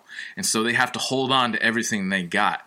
But again, I think that's still in in our social media age is an antiquated mindset um, because of the, the the gigantic market that we have available to us. Um, but you know, if you got secrets, you got secrets, whatever. But you know, if I'm, uh, you know, at uh, what was it at the Hammer in this past weekend, you know, I, I talk and share stuff on my social media, but there's only a certain amount that you can really convey because, of, you know, because outside of two minutes, you know, it's hard to hold people's attention to go really deep in stuff. But uh, those hammer-ins, those are those are places where you get those opportunities to to talk technique and, and stuff like that in super fine detail and get kind of the, pick up some of those secrets and some of those uh, the nuances of people's processes. And but I, I find that people are more willing to share in person versus broadcasting. And I guess that's another good reason to try to get those hammer-ins but Well, I- Craig, what do you for me, real Oh, quick, sorry, is when when um Yeah. when I was dealing with uh, when I was working with Lin Rhea to do his blacksmith knife, he gave me how to do Oh, yeah. the blacksmith knife, his blacksmith knife, the X-ray knife, and I did the drawings for him, I did the watercolors for him, and I wouldn't. I and I said I sent it to him. I said I'm not sharing Yeah. this. This is yours to share. Uh, whatever you want to do, this is for you. This is not me, and I'm not planning on making his knife to sell. I, I know how to. I get the idea. I have the blueprints. I know how to do it. I've tried a couple. I've enjoyed making a couple, but I'm not planning on using his his method to to. I'm not u- planning on using his method for my gain. You know, and it's it, and I respect him for that. He sent me some uh, new things he's working on that are really really cool. Look, I, I, I you know, I, I, I respect him too much to to do something. Do I want to do a, a blacksmith type style knife? That yeah, of course. But at the same time, it's like I would never do anything to uh, to compromise his trust in me. I mean, he's trusted me a lot of stuff, and you know, look, we're on this together. You know, Yeah. Craig, do you what are, what are your thoughts? Well, I mean, everything I've learned, I've learned from other people. I've never done any sort of formal training, so anything that I've learned has been from people on Instagram, YouTube, and you know, and they've been kind enough to to help me. You know, when I've had um, specific sort of issues, something that I can't quite work out, I've reached out, and they've been kind enough to help me. Um, and I do the same. So you know, I'm, I'm sure you guys get it as well. Countless messages each week asking for help. Um, and we, yeah, I do all I can to help others. Me you know, too. it's it's just you Yeah. know, don't be a dick. Be a be a decent human and, and help people when you can. and if you start making lure knives, I'm going to come to your shop and I'm going to fuck you up. How do you like that? I hope that I hope that little girl is not listening anymore because I'm telling her I'm going to make some bracelets. That's what I'm going to do, but I'm not going to make them like yours. I promise. Her BFF Naomi will be straight round and she fuck you up. Ha! Whoa! All right, that a boy. Right, we've got uh, we've had some audio sent in from Ross Vosloo, and I think we we spoke to him in the past. I think he's from South Africa. Hey man, can I ask you guys a question? Hopefully it works this time. So, where do you stand on tradition? So, like, you see a lot of these makers are making tantos or tantos, however you want to pronounce it, or uh, some call them, you know, puukkos as well, also get it as well, where they make a certain blade. But when you look at it, traditionally, it doesn't meet the criteria of what that blade should traditionally be. Now, some of these really annoy me, um, others not so much, where the break from tradition is okay. But what do you guys think? How, how much tradition should be adhered to when making, let's say, a tanto, and then calling it a tanto? How much of the guard and the wrap and the actual construction method should you adhere to for you to actually be able to call it a tanto? As always, love the show. Keep it up, guys. So he's talking about tradition. When is, for example, a tanto or tanto not a tanto? Yeah, I think uh, yeah, I see a lot of people refer to their knives as maybe like like a tanto or a kukri or something like that, and it's not to, in my eye when I'm looking at it. And I've seen plenty of historical examples. I'm not seeing a kukri. I think if you're gonna make an kukri inspired or tanto inspired knife, just say it's inspired by it. Or, but I think what people are trying to do is they're they're trying to leverage in a way, but put their own spin on it. And I think it's fine to say that it's inspired by a certain style of knife. But I think if you're gonna say it is a tanto knife, or it's a kukri, or it's a puukko, or it's whatever, it should follow historical aesthetics and and, and weight and ge- uh, geometry and measurements and stuff like that. But uh, obviously, you can put some spin on it. But if it gets, I you know, I I can't say what the exact like percentage maybe would be of altering the design. But I think once you get outside of it too far, like it's not a puukko anymore. It's not a kukri. It's not a tanto. It's inspired by that style knife, and I think it's fine to say it's inspired by that style knife. But I think too often people are using those kind of buzz terms or or, or known and recognized words as leverage. I there was a maker a while back who was calling a, a knife a, a they were calling it a Yanagiba. It was nowhere close to being a Yanagiba but he was using it as a leverage. He was trying to leverage that. Uh, that's kind of like the history of a Japanese slicing knife uh, for made for sushi, and it's like considered like the sword of the kitchen in Japanese culture, and blah blah blah.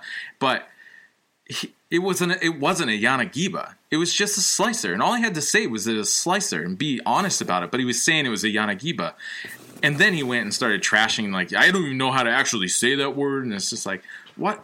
Don't even use it, bro. You don't know what you're talking about. Just call it a slicer. It's a Well, slicer. You know, it's look, all right. You, you you put pineapple on your pizza and you still call it pizza. I think the, the Italians would have your neck. You know, be honest with you. So in regards to that, I, I agree with you. I I, I uh, actually uh, was making some knives for the chef, and he wanted me to call them yasubas, and I was like, I don't know what the fuck that means. And then they look kind of more like a nakiri, and I don't really kind of know what that means either. So I just started calling them thin vegetable slicers, and I try not to I try not to make it seem I'm I don't like black and white. I, I, I, I live in a gray area. I, I think that everything's a little bit on the gray side. So I understand why people are trying to like guide you down that road of what they're trying to do, and I agree with you. I I I get it. I, I understand what you're saying hundred percent. But they're trying. They need some kind of words that are are similar. They're trying to like put themselves in. You know, get your mind into that position. And then look, you know, this is everything. You know, look, we live in this world where right is wrong and wrong is right, and I, I'm with you. Pineapple's not pizza, so there you go. Pizza is a format. It's a delivery Right. system. You can Right. put whatever the fuck you want Right. on it, bro. Right, right. It is a cheese delivery system. That is for sure, sure. But I'll tell you what, that's the Yanagiba. The pi- pineapple pizza is the bullshit Yanagiba pizza. So there, there you go. Oh my god. Disagree. so, so now, now I just I gotta tell you, this is this was so funny to me. So, Craig, you're now in in uh, in Wales, Sunny Wales. sunny Wales, and you were there. You went to go see a rugby match, right? I did the big one, the big and, ones. and and you had the nerve you had the nerve to to to go after one of the players on the opposing team who happens to be a fan of this podcast Cian Healy proper church and I, i'm going to tell you why this is some horseshit number one number one you went on the po- you went on the knife talk podcast and you you you took a picture you took a picture of our man proper church Cian Healy playing see him Kian, Kian. Irish. All right, sorry, I don't know. I'm, I'm- look, I don't know tradition. See, obviously, he's the Yanagib of rugby. So it, when uh, I felt that I felt that it was really it was really crazy that you were to take a picture of him and say, "I can't wait to see him lose." Let, let me put some context into this. Yeah, let me ahead. give you some context. So, for those that don't know, the, the Six Nations is, is a big, big rugby tournament. So it has Wales, Scotland, Ireland, England, France, and Italy. And every year they, they all play each other. And it's sort of a point system for winning, you know, and you can win the championship and all the rest of it. Now, this was a, a huge game for Wales because if you win every single game, it's it's a Grand Slam. It's you know you've won the Grand Slam, and that's massive, and it's the, the national sport here in Wales, and you know it's just as big in Ireland as well. And you know, obviously t- tomorrow, or t- today rather, is St Patrick's Day as well. So Cardiff, which is the capital city of Wales, was just chock a block full of rugby fans Irish, Welsh. Everybody gets on. It's, it's an amazing weekend. So th- there's a lot riding on this. So if we win, we win not only the championship, we also win the, the Grand Slam. Which is, which is just incredible, and we're coming up to a, a World Cup year as well. So this is you know this is before the World Cup. If we go into the World Cup as Grand Slam winners, it's it's good. So I was a bit fired up. I, I, I was. it sounds like Yeah. a hell of, an, hell of an apology now because because Kian's a big guy. Yeah, I was fired. up. I I I maybe He's a drunk freight a little, little little too much. And um, we've been sort of fritzing throughout the week as well. We've been sending DMs, and you know, he's saying, "I'm going to spoil your weekend," and you know, there was a bit of a build up to this. So it was, it was just friendly banter, friendly. And I knew he was on the pitch. I was watching him on the TV. He's on the pitch, so he has got his fun with it. I'm not putting him off his game. Um, and in fact, he, he played an amazing game. He, he was a complete tank, a complete and utter tank, and it was a it was a fantastic game. Whether you're, you're Welsh, Irish, even even the English would have would have appreciated the game. It was it was an incredible game to watch. But um, yeah, Wales were victorious as the Grand Slam winning nation. Wow. Well, congratulations, Congratulations. but you misrepresented me and Mareko because we're on his team. we're we are proper Uh, church all day. Or Uh, I am proper. Jeff, just- who went and voted for the Whopper, or voted for the Big Mac using Oh, uh, the Knife did? Talk podcast account. No, you oh did. yeah. Oh well, you know that's, that's Yeah, People, and, look, look and I- talk about talking shit. You called a 13 year old kid a little bastard and a prick last week. So I don't know why you're calling out Craigie. I'm calling out Craigie because we don't have that many professional athlete fans, and why would we go after them? We- I mean, friend- it's crazy. It was and friendly banter. and friendly banter. number two, number two, number two. I like that kid. I actually, I actually like him very much, and I, you know, I wasn't going to say anything, but I sent him a pair of tongs because I saw that he was heat treating with pliers, and I had paid. I I the, I was going to send those tongs to Craig, but I wanted to send them to uh, Walker because Walker's a good kid, and I and I, I, I he's a, he deserving, and I know I, he he was he was a good sport. But this isn't about him. This is about this is about going after a professional athlete, our probably our most famous fan, and he's probably listening to this, wondering why he got his ass handed to him by one third of the podcast, not by me, by drunk, by drunk a drunken hooligan. Drunken hooligan. I would never, I would never have said anything to his face. The guy yeah, damn huge, right you so- wouldn't. Damn right hid, you wouldn't. I hid behind my phone. You said you would have said, "Good luck, sir. Good luck in the game, sir." But you know what was cool? He he was on his flight over to Wales um, a couple of days before the game, and he's listened to the podcast. and He screenshotted that you know they're all in prep Oh, ready yeah. for the big game, and he's listened to our podcast. So thank you very Uh, much. he's a great dude, man. He's a great dude. He makes great knives. He hangs out with Fingal, I think. Greg Fingal Ferguson. Yes, yes, I've seen a few Yes. pictures of them together. Yes, yeah, All right. Well, that wasn't the ass kicking I thought I was going to give you, but you know, there we are. yeah, yeah. Listener jokes. We've been asking for jokes from our listeners. So we all know that most of us are in the shops on our own, um, working away with our with our headphones on. Um, so what better way to cheer you up with some listener jokes? Well, Do you want to take? Do you want to take the first, Jeff? I do only because this is you know this is a little bit uh, this is incredible. Uh, this joke actually comes from my old teacher uh, Uri Hofi, who recently had his leg amputated. He just got out of surgery. He's on the mend. This guy is such a he's such a tough guy. Uh, I wrote back and forth with him. He's you know he's you know he's on the mend. He wants to get back in the shop. They're gonna get once he heals up, they're gonna fit him with a prosthetic leg, and he all he wants to do is get back in the shop. So so uh, the funny thing is, is like he was, he was, he sent me a joke. You know, out of out of the hospital, he sends me a joke. He says, uh, "This is the joke he wrote me." He says, "Old these old people were playing golf and they couldn't see where the ball fell, and they found an old man with good eyes and they asked him, "Did you see where the ball fell?" And he says, "Yes, but I don't remember." I'm gonna tell you, you, I'm gonna, you cut your own damn leg off, and then you tell me a joke a couple weeks later. It ain't gonna happen. God bless you, Uri Hofi. I hope to come visit you next year in Israel. You're you're my teacher. I'm with you. You're not listening to this podcast, but We, know, we're using the term joke very loosely here. These are all some of these are some of these They're are all terrible. Christmas These cracker terrible. jokes, a lot of them. Uh, yes. All right. This next one is from Palom.fr. Uh, he says, Why does a ghost never go to Halloween parties? Because he has nobody to go with him. It's terrible. Uh, Groan. this was awful. This this is going to be the first and last time we do this app this bit because we got some beat beat ass Well, uh, jokes. so beat ass. I got a follow up. My my sister always tells uh, around Halloween time, and it goes, "Oh, why why can't ghosts have babies? Because they have Halloweenies." You know what? I'm Yeah, not got hundred percent. I'm not hundred. I'm not hundred percent mad at that one. I'm not hundred percent mad at that one. My favourite joke is I, I sent this one to Jeff earlier this week. Oh. What did what did the O say to the eight? I don't know what. Ooh, nice belt. This is the worst bit ever. This was a terrible idea. This is a terrible idea. This is your idea. It was my idea. I made a huge mistake. I I, I, I made a huge mistake. Tim Landini has sent one in, and you know this is going to be good because this has come from his from his friend's four-year-old son. Why did the astronaut leave the party early? Because he needed some space. Yeah, for a four year old, it's pretty good. From anybody else, it's terrible. But from a four year old, God bless you. You did a good job. Here come this one comes from Kyle Pastrell. Hey cutie, I got a joke for you. What's the nationality of a frog? Could be German, but most likely a tad Polish. That's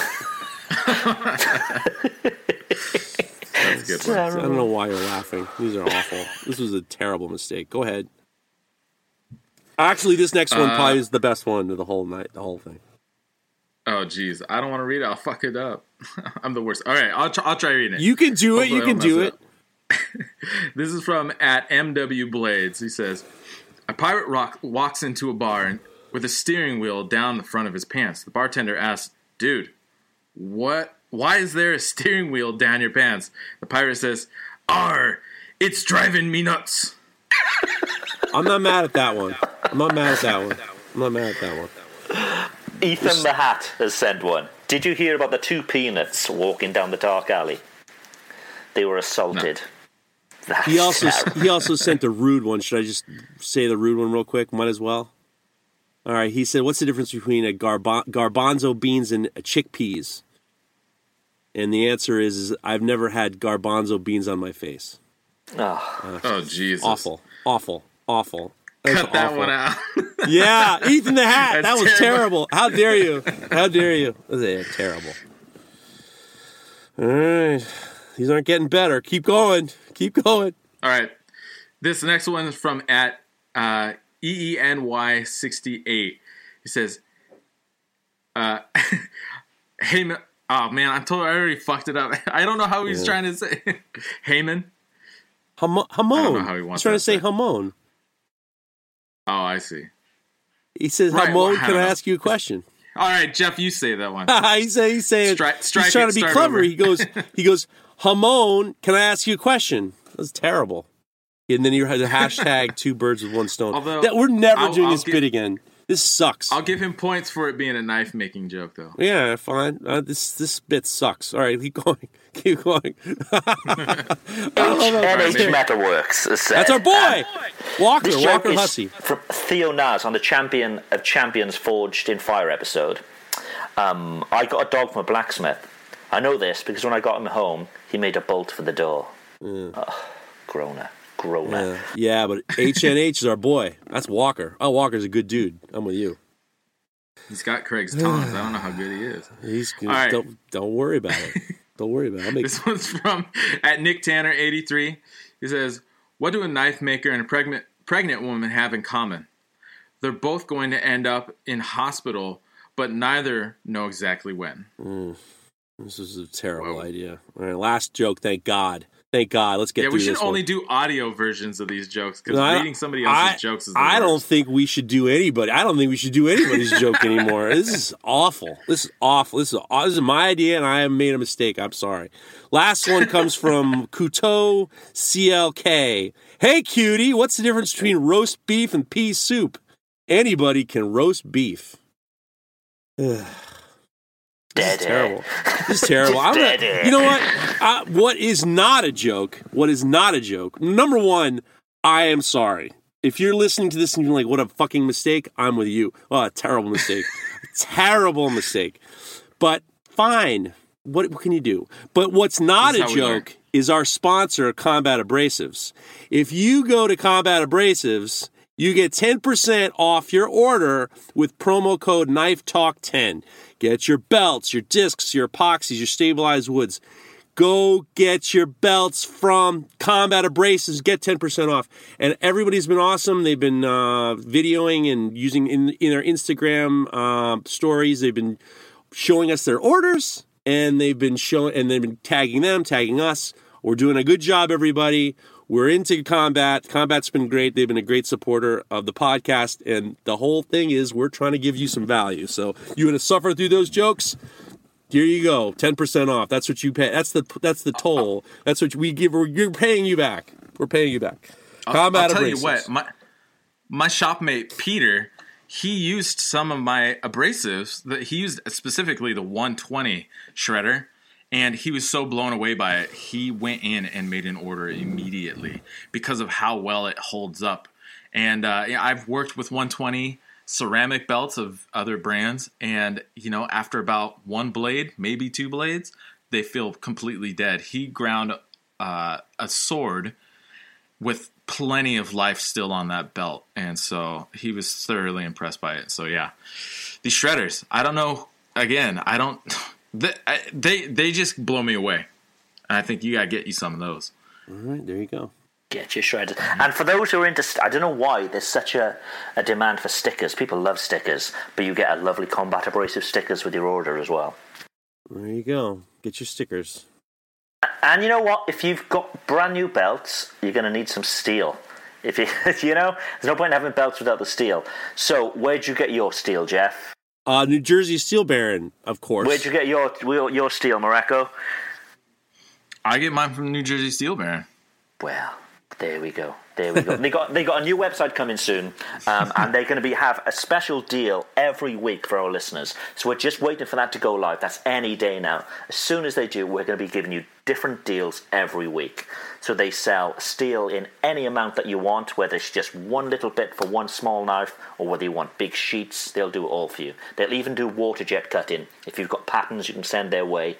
They'll supply the steel, they'll cut them, and you get your blanks um, mailed straight to you. They, they do it all. They do it all. So listen out for hopefully from next week we'll have special deals with New Jersey Steel Baron. We're just waiting for their website to go live. Craig's Community Showcase. Um, all right. So this is the part of the podcast where we show some love for uh, some makers that inspire us, uh, who do great work, and and we just want to give them a shout out and give them show show our love and support for them. And uh, yeah, Craig's going to kick us off again this week. Who do you got this week, Craig? Mine is the Blank Space, and they make incredible sort of hybrid um, wood and resin um, materials. You know, whether they're blocks or scales, they're just incredible. So I've talked in the past about um, Rob's Wildwood, which I'll use for you know stabilized woods, which are beautiful. But the Blank Space do something different. They they as I said, they make these incredible resins, and they make almost almost like space scenes. They look as if you're looking into you know classic pictures of the Milky Way, that kind of thing they're incredible. So it's the underscore blank underscore space um, on Instagram, and they do they do regular auctions um, for their stuff, or it's just theblankspace.us um, to go straight to their website, and they've always got stock there. It's just incredible. It just blows my mind how they get these resins and they they get them looking sparkly, and they're beautiful, beautiful stuff. So that's the blank space. I'd like to give a little love to a, a, knife maker who really is very inspiring to me, and he's a good dude. And uh, it's Jordan Lamoth Blades. Uh, Jordan is uh, ABS Journeyman Smith. He makes exquisite knives, uh, lots of hunters, uh, takedown knives, and really he's really really talented. He just actually put up a, a pair of tongs uh, not tongs of pliers that he just made that are just incredible. He's a super super guy. I think he's also i think he and his family are have a are, are actors or in musicals or he's a he's a very interesting character. He's a good guy. He's a supporter of the podcast. He makes incredible work. Very very inspiring. Jordan lamoth blades. Love it this week, I want to give some love to Andreas Kalani. Uh, so I met Andreas actually. I've seen his work before, but I'd never actually met him. And he was at Travis's Hammer in this last weekend. And he is a super. He, one, he's a super nice guy, but he's also a super talented knife maker. He does. Uh, I think he does mostly stock removal presently, and he does more of a tactical kind of approach, uh, tactical style knives and EDCs. But uh, at the Hammer-In um, it was really great just getting to meet him and know him. He was a tremendous help. He took tons of of uh, video of everybody. Uh, if you go look at like Mike Tyree's Instagram page or Mike Quesenberry's page, um, he put together videos for them to then turn around and post back up. And it was just it's incredible at an event like that to have somebody helping in that way because what like whenever I go to an event like blade show or these kind of hammer-ins or anything. I am the worst at doing anything when that's like the greatest opportunity to take pictures and get pictures with people. I literally did not take a single picture the whole time I was there. Uh, and that's just because I forget and I, I black out when it comes to doing that when I should be taking probably plenty of pictures to then turn around and share and show on social media and stuff. Um, but thanks to Andreas, um, I was able to get some photos, and I haven't put them up yet, but I'll get some photos up of you know Neil and me cooking, or me doing a talk, doing one of my talks, or something like that. And but in general, he's just a super awesome guy too. Uh, and so yeah, I just wanted to give some love to Andreas Kalani. Uh, he, and it's just on an Instagram. That's his handle, Andreas Kalani. And um, yeah, thank you, Andreas. You're the man. So, as usual, I'll have links to each of these um, up in the show notes on the website at knifetalk.net. Um, that's a show. That's a show. Um, what we really don't need this week is people bombarding me with DMs saying, When's the show up on Spotify? When's the show up? I don't know when the show is up on Spotify. I just put the show up and it, will land there when it comes. Um, we had people really sort of, I think they, they, they're getting withdrawal symptoms. They're, getting the, they're going cold turkey and getting the shakes. Um, it'll be up there. It'll be up there soon. So the, the first place it'll be will be the website. That will automatically spit out then to iTunes, to the Apple Podcast app, and to Spotify. And it's not like Podcast it's not like we forget. we it's not like we've forgotten. You know, so so you don't have to go out of your minds thinking, "Oh, we I got to remind Craig to, down, to put the goddamn thing up." He's on it. Craig is on it. He's going to do whatever it takes to get us going. And it, sometimes we have issues, and sometimes we don't. Sometimes things are slow. Some things are fast. We're doing our best. He's working hard to get this podcast regular, and sometimes yeah. things happen. But rem- just you don't have to remind us. This isn't like you know. You know what you should do. You should put the podcast up. You know, we're going to get it up. You know, we're going to get it up. He's going to get it up. He's going to do everything he can. He's to get it up. Uh, we're making a big effort to to make this podcast as as good as it can be too. So the three of us have just invested in some more equipment, so the sound will be better. Um, so you will notice that over the coming weeks, the sound's going to improve um, massively. Um, but thank you for sticking with us. Thank you so much because if we didn't have any listeners, we'd still do the show. Um, but it's nice to be, get some feedback from you guys and, and, to you know to have questions from you and to and to learn from you guys as well to get your tips. Yeah, absolutely.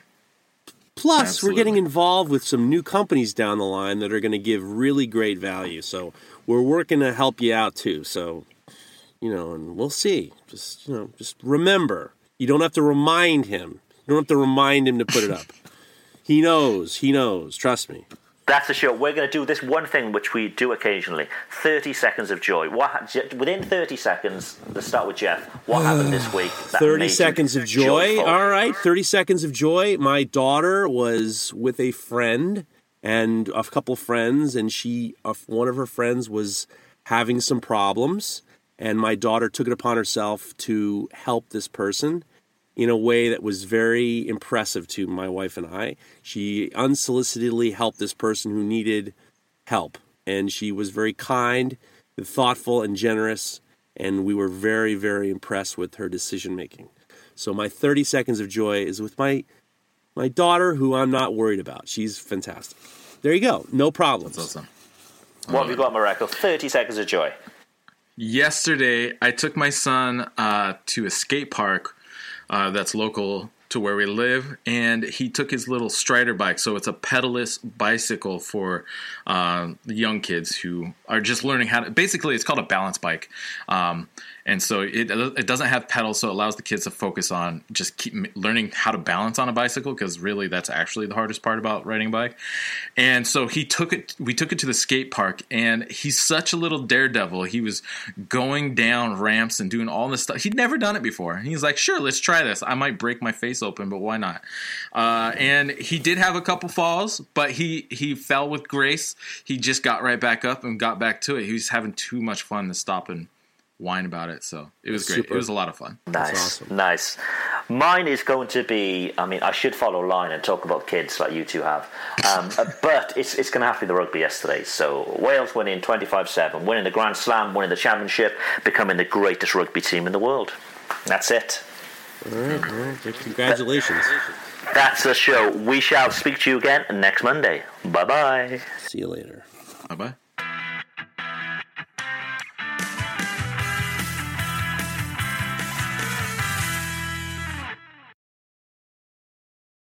When you need mealtime inspiration, it's worth shopping Kroger, where you'll find over 30,000 mouthwatering choices that excite your inner foodie. And no matter what tasty choice you make, you'll enjoy our everyday low prices, plus extra ways to save, like digital coupons worth over $600 each week. You can also save up to $1 off per gallon at the pump with fuel points. More savings and more inspiring flavors make shopping Kroger worth it every time. Kroger, fresh for everyone. Fuel restrictions apply.